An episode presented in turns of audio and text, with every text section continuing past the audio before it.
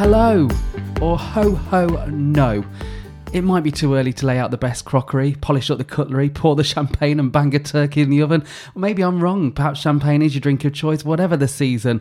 Well, whatever you're drinking, you're very welcome at the table. Thank you for listening. Thank you for joining me for Table Conversation, the podcast where we're tipping the world towards love, one conversation at a time. With me, I am Craig Story. So, how are you? How are you doing this week? I hope it's been a good one. It's getting rather chilly out there, isn't it? And it's getting to those dark mornings, dark nights where you leave for work in the dark, you get home and it's dark, and you don't even see daylight in some ways, I quite like it. I quite like this time of year. I get up early and it's still dark outside, and I light a little candle, and the world's just coming to life, and it's just candlelit. It's just cozy, uh, and I quite like it. It does take your thoughts towards Christmas, doesn't it? If you do celebrate Christmas, then it feels like it's getting closer when we come to this turn of year. And I'm going to answer the question of the title of the podcast: Should we cancel Christmas right now?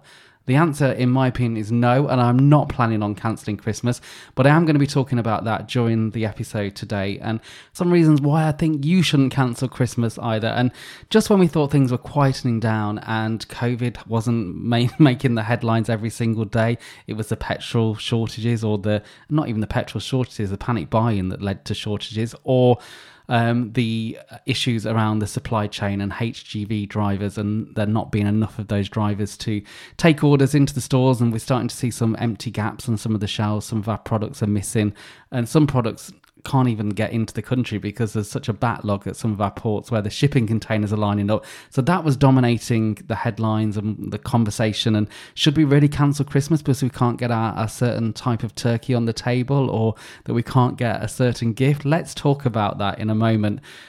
There's another dark, Christmassy, sparkly cloud that's heading our way at the moment as well. It's COVID. It's back um, as in terms of the headlines, the talk, the the demands for more restrictions. Oh, do you know? I I started to get that like churny stomach kind of feeling when I saw some of the the headlines, some of the demands, and some of the things on social media that people are sharing about what's going on. There was a briefing this week with Sajid Javid, the health secretary, and oh, I just thought, no, we can't do this again. Please, I can't face this type of talk all over again. And we've been here before and we've looked at the headlines and we've delved into the data for uh, ourselves and looked a bit a little bit deeper into it. And it seems like the government are actually doing that and sticking by their word at the moment. But some of the media channels are starting to twist their demands onto to more restrictions. It's like, oh, okay, we'll move on. We've had a little break from this, so let's bring it all back up again. And we'll talk about that and what it means for us and what it means for Christmas and what is really going on. And Project Fear, it's back. And we've been here before. It's like Groundhog years now, not even Groundhog days. And ah, I I've had enough. I'm done. And you know what? I I really am done with it and I won't be cancelling Christmas for any kind of rules or regulations. I think many of us last year complied publicly and said we were complying and it even seems that allegedly Boris and Carrie were complying with Christmas restrictions last year. It's sort of come out that they had somebody around their place that they shouldn't have had allegedly supposedly um, and I think many people did exactly the same thing. It was people were interpreting their rules in their own different ways because we the compliance level was just gone at that point. And i don't know. Let's talk about it anyway. We'll have a little talk about that. But my answer to the question is i don't think we should cancel christmas for anything this year. We really need it. We need um, some joy and some positivity and something to actually look forward to. So let's have a little talk about all of that and let's let's delve into it for ourselves and see what the real story is and um, make our own interpretation of what the data is rather than some of the headlines and I'll talk about this book that I read.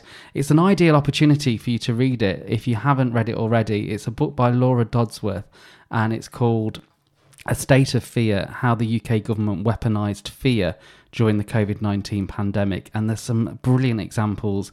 And because I've, I've read that book and I've seen the, the language and the talk before about protecting vulnerable people, protecting our NHS, and those kind of words that are used to, to get public buy in and to, to make people feel guilty about, about their behavior and to comply with what, what they want you to do at that point. It's it's it's given me a different spin on on what I'm seeing right now. I can I'm recognizing it before it's even happening. So so let's have the conversation and let's see what you have to say or what you think about it all too. So just as the army have gone back after bringing in their bringing in their support for the tanker driver shortage during the, the petrol crisis. And I mean, there wasn't even a shortage of petrol, all but three garages it came out in the end, wasn't it? But the, the headlines and the chat about it that passed around drove some people to sort of desperation that they were queuing for hours to get petrol, even filling up um, plastic bottles, not even official jerry cans, whatever you, you fill them up with. So, so by the sounds of it, we might be needing the army again there because we've got shortages of HGV drivers and there are supply chain issues issues, and their predictions are they're going to go on for weeks and the months ahead, and that's an impact for food, farming, abattoirs. There's the low carbon dioxide supply there as well. There's problems with the turkey farming, and we're going to talk about all of that just now. So there are supply chain issues which could also affect toys, electronics, bikes, all of that thing. And I think that we have been warned that everything from Christmas trees and toys um, to the traditional turkey feast could be at risk this year if that's uh, the important bit of Christmas for you, then there is a risk with all of that. They're saying the government have brought in further measures. They were introduced in a bid to to tackle some of these supply chain issues. Um, and it's not just food production and food distribution. As I said, it's hitting hindrances across the whole of the UK, and that has led to some early panic buying. Again, people have been stocking up on frozen turkeys. People have been buying their presents early. One story that I read last week just baffled me because almost half a million shoppers apparently stocked up on Christmas puddings in September. Unless people just like Christmas puddings at any time of the year. It was up 76% on the same time last year, and that's from Consumer Research. Around 449,000 puddings were bought last month, and it was not the only surge in festive spending. Toy sales actually rose by 5%, and spending on gift wrap products was up by 10%. Now, this guy, Fraser McKevitt, he's the head of retail and consumer insight at data firm Kantar. He said it's important to say these are still relatively small numbers, and anxiety around supply issues has not translated into panic buying festive or otherwise. So, that's some positive news to hear from someone who's an insider and a bit of an expert in that kind of thing. I think after last year's dismal um, Christmas and it effectively being cancelled, if you can actually cancel Christmas, I think we're all we've got so much expectation on this year that it's going to be better than last year, um, and we just don't want it to be disrupted for a second year running. And with that in mind, Beth Rigby of Sky News she asked Boris to predict um, what this Christmas would be like. So here's what he had to say. Christmas, let me tell you this, Beth. I make you a, a very confident pr- prediction that this Christmas will be considerably better than last. Well, Christmas. that was a low bar because you cancelled it last year. I'm just so. telling you, it's going it's going to be much much be better. I'm glad he finds it funny, but there you go. It depends whether you trust Boris and whether you believe he's a man of his word or not. If he is a man of his word, then he says it right there. It's it'll be better than last year, but like like um, Beth said, it last year was a pretty low bar to make a comparison against. But why is it happening? So, firstly, there are several factors that come into play apparently with this supply chain issue. Firstly, there aren't enough HGV drivers and um, there's n- multiple reasons for that as well. It's, and it's a problem that's across Europe and also across um, America as well. There's a shortage of drivers there too. We're apparently short of 100,000 drivers here in the UK. France are 40 to 50,000 short. Not as bad as us, but still pretty bad. And in America, like I said, they've got the same kind of problems. We also have an issue with um, not having enough drivers in terms of um, the aging of those drivers and the retirement of some of those drivers that haven't been replaced, and also COVID. Um, the testing for the HGV drivers and the training was all put on pause while we are in lockdown. So you can't expect then to suddenly catch up with six, nine, ten months worth of testing within a few weeks. So that's had an impact on that as well. There's also new immigration rules affecting drivers, which we've seen made they've made changes to that in the last couple of weeks, and hopefully that will be in time. So the the change that's been made there, they've given five thousand temporary visas to foreign lorry drivers, and um, so hopefully that will be in time that it can that it can make a difference to to the supply chain and the distribution of the things that we we want and we need in Christmas. Other reasons for shortages of um, food production is the, the energy prices rising, and that's added to the cost of um, some of the food production and the logistics of that as well. There's also the backlog at the ports that I told you about, all those shipping containers. Some of them were diverted from the UK because there wasn't enough drivers to get the shipping containers. My poor mum must have a, a backlog of parcels from Wish that she's waiting to come in from China. Um, I'm not sure. She normally has one every other day that arrives with some random stuff in there. I don't even like to ask what's in the, in those parcels, but um, they've been diverting some of these supersized cargo vessels packed with all the Christmas goods because there just isn't enough space there. So that's another reason why things are being held up at the moment. COVID restrictions in East Asia as well. They've delayed holding up some of the items and some of those pro- things being produced. Should we be panicking though? Um, I don't know. We're seeing staff shortages across the board, aren't we, in terms of um, pubs and restaurants. Some restaurants and pubs are only opening for food on certain days, or hotels are only opening for residents only at the moment. A lot of those people maybe are working in test and trace, or they're working um, in vaccination centres, and, and they're held up in different areas now and earning money from doing something that's probably a little bit easier than waiting on tables or working behind a bar. I don't know. I, I, just get that story from some of the pubs and restaurants that I visit.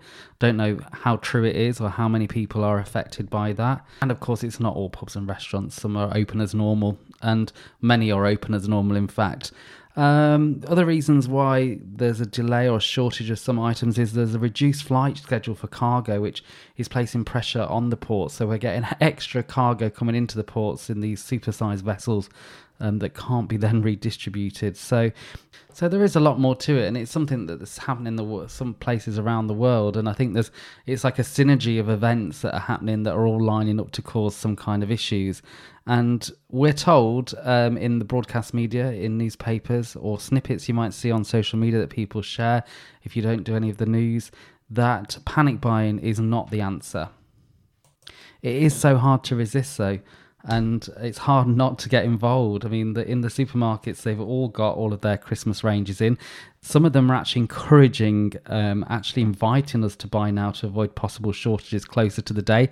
They want to rack up the takings already, and you see the Christmas puddings, the mince pies, the frozen turkeys are there, so they're being sold. So, like I said, it is really hard to resist. And even toys, Toy Shop, the entertainer, they urge shoppers to get organised. And the founder of those stores, Gary Grant, he said that um, shoppers, if you know what you want to buy your child, don't be chasing around the country in December. So, yeah, that's all well and good if you've got the money right now to be doing your Christmas shopping, and that's not the case for every family, is it? And I I don't know if people haven't got that money together, and it always makes me feel a little bit uncomfortable. All this. Um, for some families that don't have the higher income so they can't pre-plan. And if you have got little ones or little ears around you at the moment maybe you want to pop on some headphones or just give the podcast a pause for a moment because i'm going to talk about um, the big man himself santa. And the reason I sometimes feel a little bit uncomfortable is because we we have this story that's given to us from a young age, don't we? That if we're good, we're well behaved, then Santa will give us everything that we, we wish for in our, our Christmas list. And that's not the case for every child, is it? And some children some children hear that story and there's no way that their parents can get some of the presents they've put on their Christmas list and how you tackle that. Thank goodness, um, well, not thank goodness, but I don't have children, so it's not something that I have to even consider. But I can imagine that's pretty tough. That you wake up on, you see a child wake up on Christmas morning and they're disappointed that they haven't got the present that they really wanted and they've behaved, they've done everything they should have done at school um, so yeah, and again, it's the same experience if you haven't got the money to go out there and do all of your Christmas shopping now when you've been building and saving for that. Then it's it's not the same experience for everyone yet again, isn't it? And just like some of the restrictions we're going to talk about in the second part of the podcast, it's the people with less that oft, are often more affected just the same with food shortages and panic buying. It's for some people they live week by week and they can't afford to do a month shopping in, in one day because that's just not their budget. So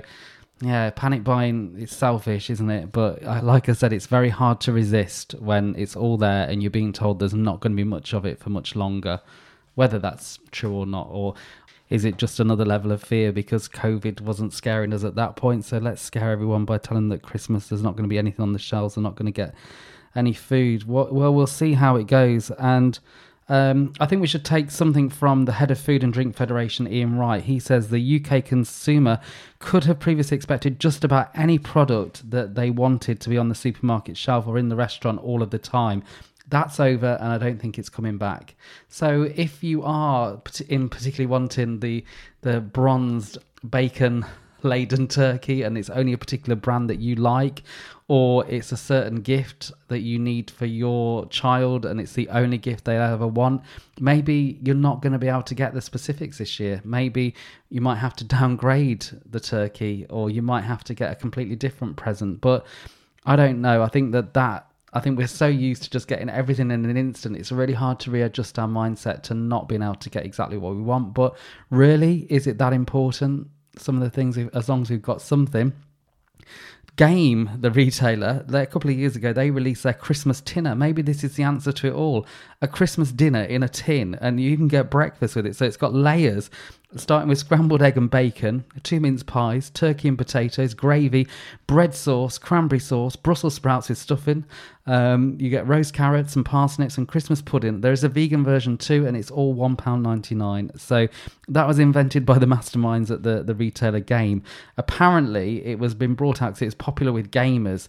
They were inundated with requests um, for vegan and vegetarian alternatives that they come up with. It's because Gamers, apparently 43% of gamers said they'd spend the majority of the Christmas holidays on their consoles and they didn't want to break away from it to even have Christmas dinner. So if it looks like it's going to be too much effort to cook, maybe you could just get a tin of that and warm it up. not sure what it would taste like or whether I want to try it myself, but it's there. But if it meant I had to eat that, but I could be around the table with my friends, family, and I, I probably would give it a go. I'd just wash it down with some wine. I think that would get me through that Christmas dinner. If anyone does try it, you must let me know what it was like. Um, other things that are still going ahead the Birmingham German Frankfurt Market, that's still going ahead this year, starts on the 4th of November. Um, there's Winter Wonderland in London's Hyde Park, that's still going ahead this year.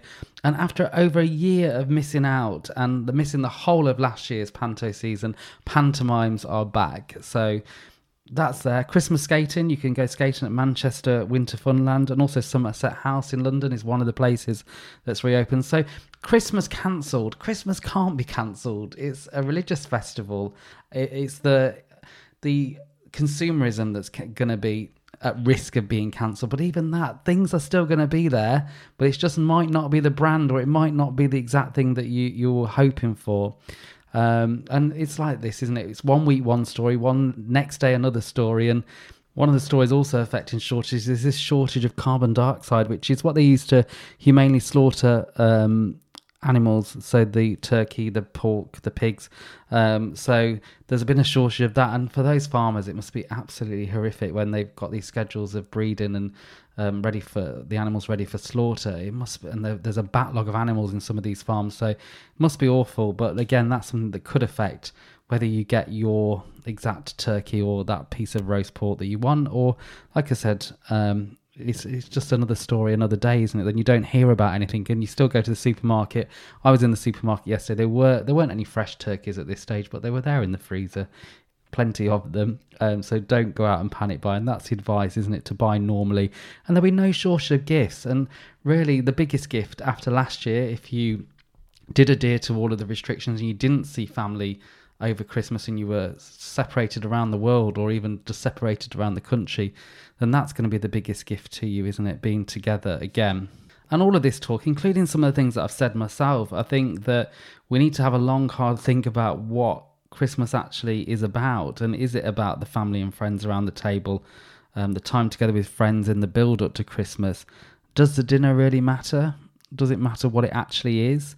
Um, I, I, did actually say to my sister, who's planning on hosting Christmas Day this year, that just give me beans on toast. If that's all we can have, and we can sit around and have a laugh and a talk about it, um, um I, I would be disappointed if there wasn't any wine. But I'd live with it, and it, it would just be nice that we're there together and as a family and just spending that time together. And kids must have presents. They we've had these for years, haven't we? Where there's been certain products. Remember Buzz Lightyear was one of them um, uh, quite a few years ago now, where parents were traipsing around the country trying to get hold of them.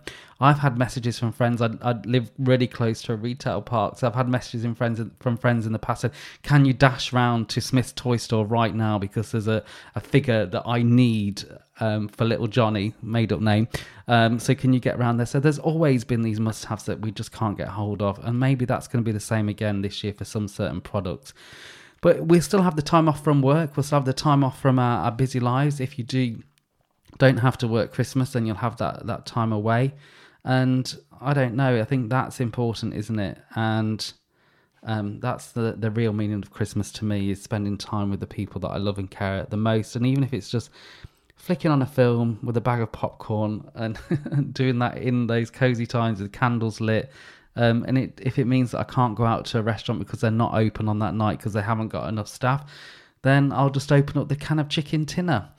It really is people that are the most important thing. And with that in mind, just when we think it's safe and we think that we're going to have this Christmas where we can get together, at the moment, there is no change from the government, but there is a change in the stories that are breaking within the media once again. And then they get shared out. And you start to get that worried kind of feeling like, oh, what's ahead now? What's coming next? What what's going to be hitting us? Because this isn't doesn't seem to be over, and I, am starting to believe it only it's only over when we start saying no to some of these things that get brought in.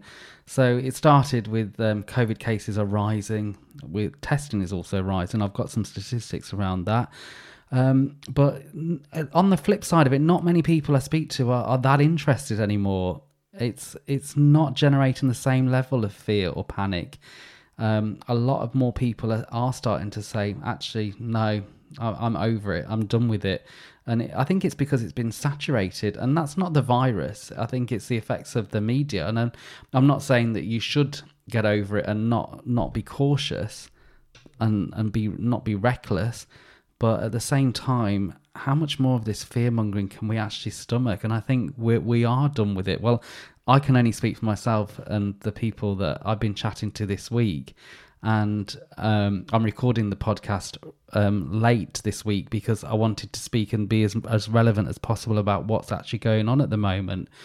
Um, last week I was working in Sweden and I landed into Stockholm Airport, and there was a group ahead of me and their their testing ways they do testing there is slightly different and you can have a test it's a, a guidance or a recommendation for some destinations um, you can have a, a, PCR or an antigen test on when you land. And it's a bit like, remember years ago when there used to be touts for tours or touts for transfer taxes? Well, this was um, touts for testing. And there was a group ahead of me. I think there's three girls, one guy. And um, they were just walking ahead of me. And somebody shouted, testing. Do you want more? Te- do you want to come here for your testing? And the the lead of the the girls just turns around and says, "We don't care anymore." And again, whether that you believe that's the right attitude or not, I'm not saying not to care, but I just think that the whole thing has been saturated now. The fear and the worry and I think people have started to move on. So it's almost like the lead is being halted back a little bit um, to get back into line. And that's how it seems to be transpiring at the moment. And in fairness, it, it, it's not coming from the government. They actually seem quite calm at the moment. And I did watch some of the briefing the other night. And at the current time, the government have ruled out lockdown.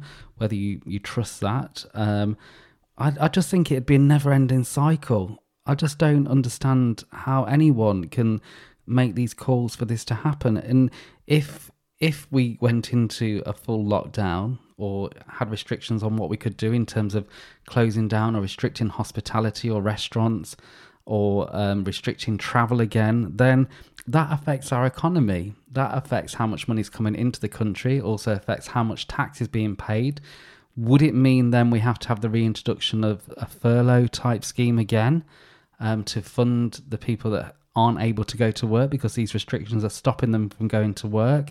Um, so, how can we fund an economy and fund an NHS that we're trying to protect by doing all of that? And it's just a never ending cycle, isn't it? Because then we have less money that are paid in taxes, more money is going out because more people are requiring support from the government in terms of their own personal funding.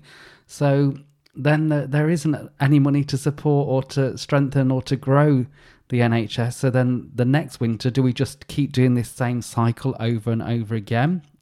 Is that is that what how we really want to live?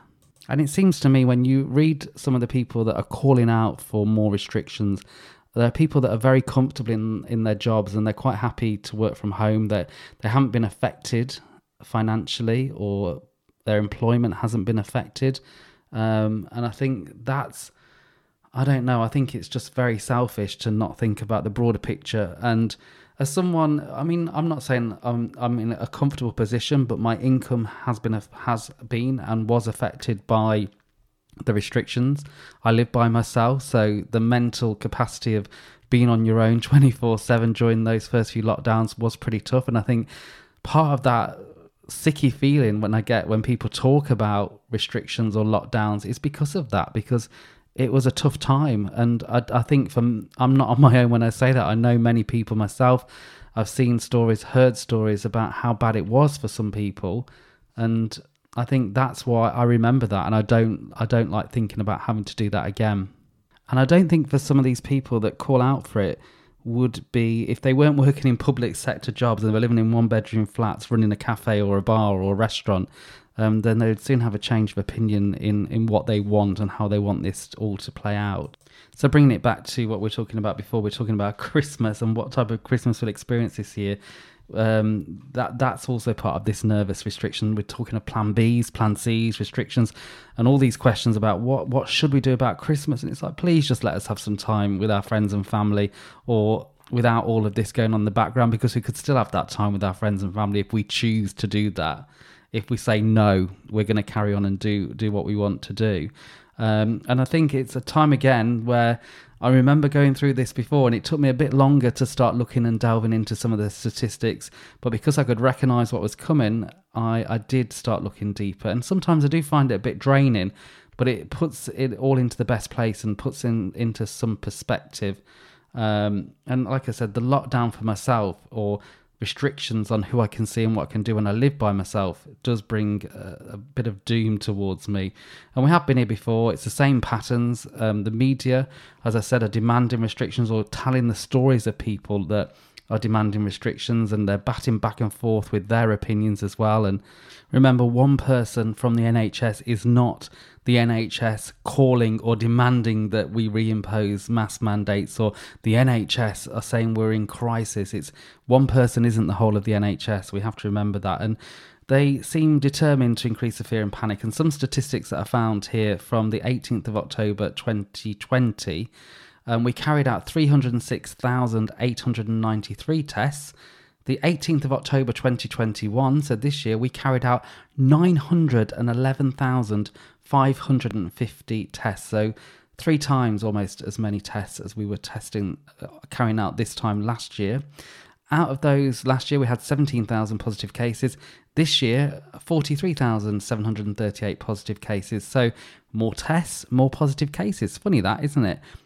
Major difference though. Last year, 18th of October 2020, there were 5,202 people taking COVID beds in hospitals. This year, 828. So, not less than a fifth of the amount of beds that are being taken up right now. So, cases are soaring because testing is soaring. And is it really that hard to to correlate the two between why would they want to tell a story that's so negative and causing so much distress to people when you, a, a basic search for those statistics they're there they're on government websites so there you go there's a comparison and more tests means more positive cases Talking of tests, there are so many lazy comparisons as well to the rest of Europe. Or they claim that the rest of Europe is just Italy, France, and Germany. Do they not realise there's 20 odd other countries within Europe? And if you actually make comparisons to countries like Romania and include those in the whole of the EU, um, then we're actually not faring that bad. And in terms of how many tests we've done, when you look at the league table on worldometers.info for the whole of Europe, we are number one in the whole of Europe for the amount of tests that we've carried out. I mean, secondly in that league table is Russia, and they're still 120 million less tests than what we've done. And France, who are number three, have done less than half the amount of testing that we've done. So is it any wonder that we've got more positive cases when we are doing so much more testing? Some would argue that it's deaths that we should really look at. How many people are actually dying? And when you compare it to the, the rest of the EU, um, there's, we're basically the same. So there's no reason for any restrictions based on our lives at this current time. And I think that's what the government is trying to say. And I think that um, there was a health minister, Edward Argar, and he said that the NHS is not under unsustainable pressure. They, they just no justification for any restrictions at this current time. So why the media are p- portraying this story and twisting things, why, I don't know. It sells newspapers, it gets people watching. We're, we're all pre aligned, we're pre programmed to go for those fearful stories, but I think that it's just going over the line now, isn't it? There's just too much of it. So why they're doing it, I don't know. Is it why these individuals doing it? Is it for own personal gain? Is it activism? Are they anti-government? They're trying to create trouble. I I really don't understand it. And again, this minister told BBC Breakfast there were 95,000 beds in NHS hospitals. 7,000 of those were occupied by COVID patients, and 6,000 beds are currently empty. So uh, it doesn't seem to me that the NHS needs saving right at this moment. And if I was working in the NHS, rather than calling for more lockdowns, they should be calling out for some support and, and more funding and some more reforms and changes the way the NHS does does things because COVID isn't going anywhere. It's going to be with us forever now, isn't it? We know that.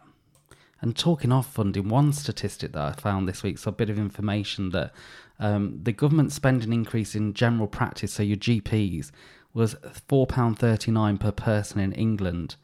And test and trace works out at about £325 per person per year. So is it time that we switch that around?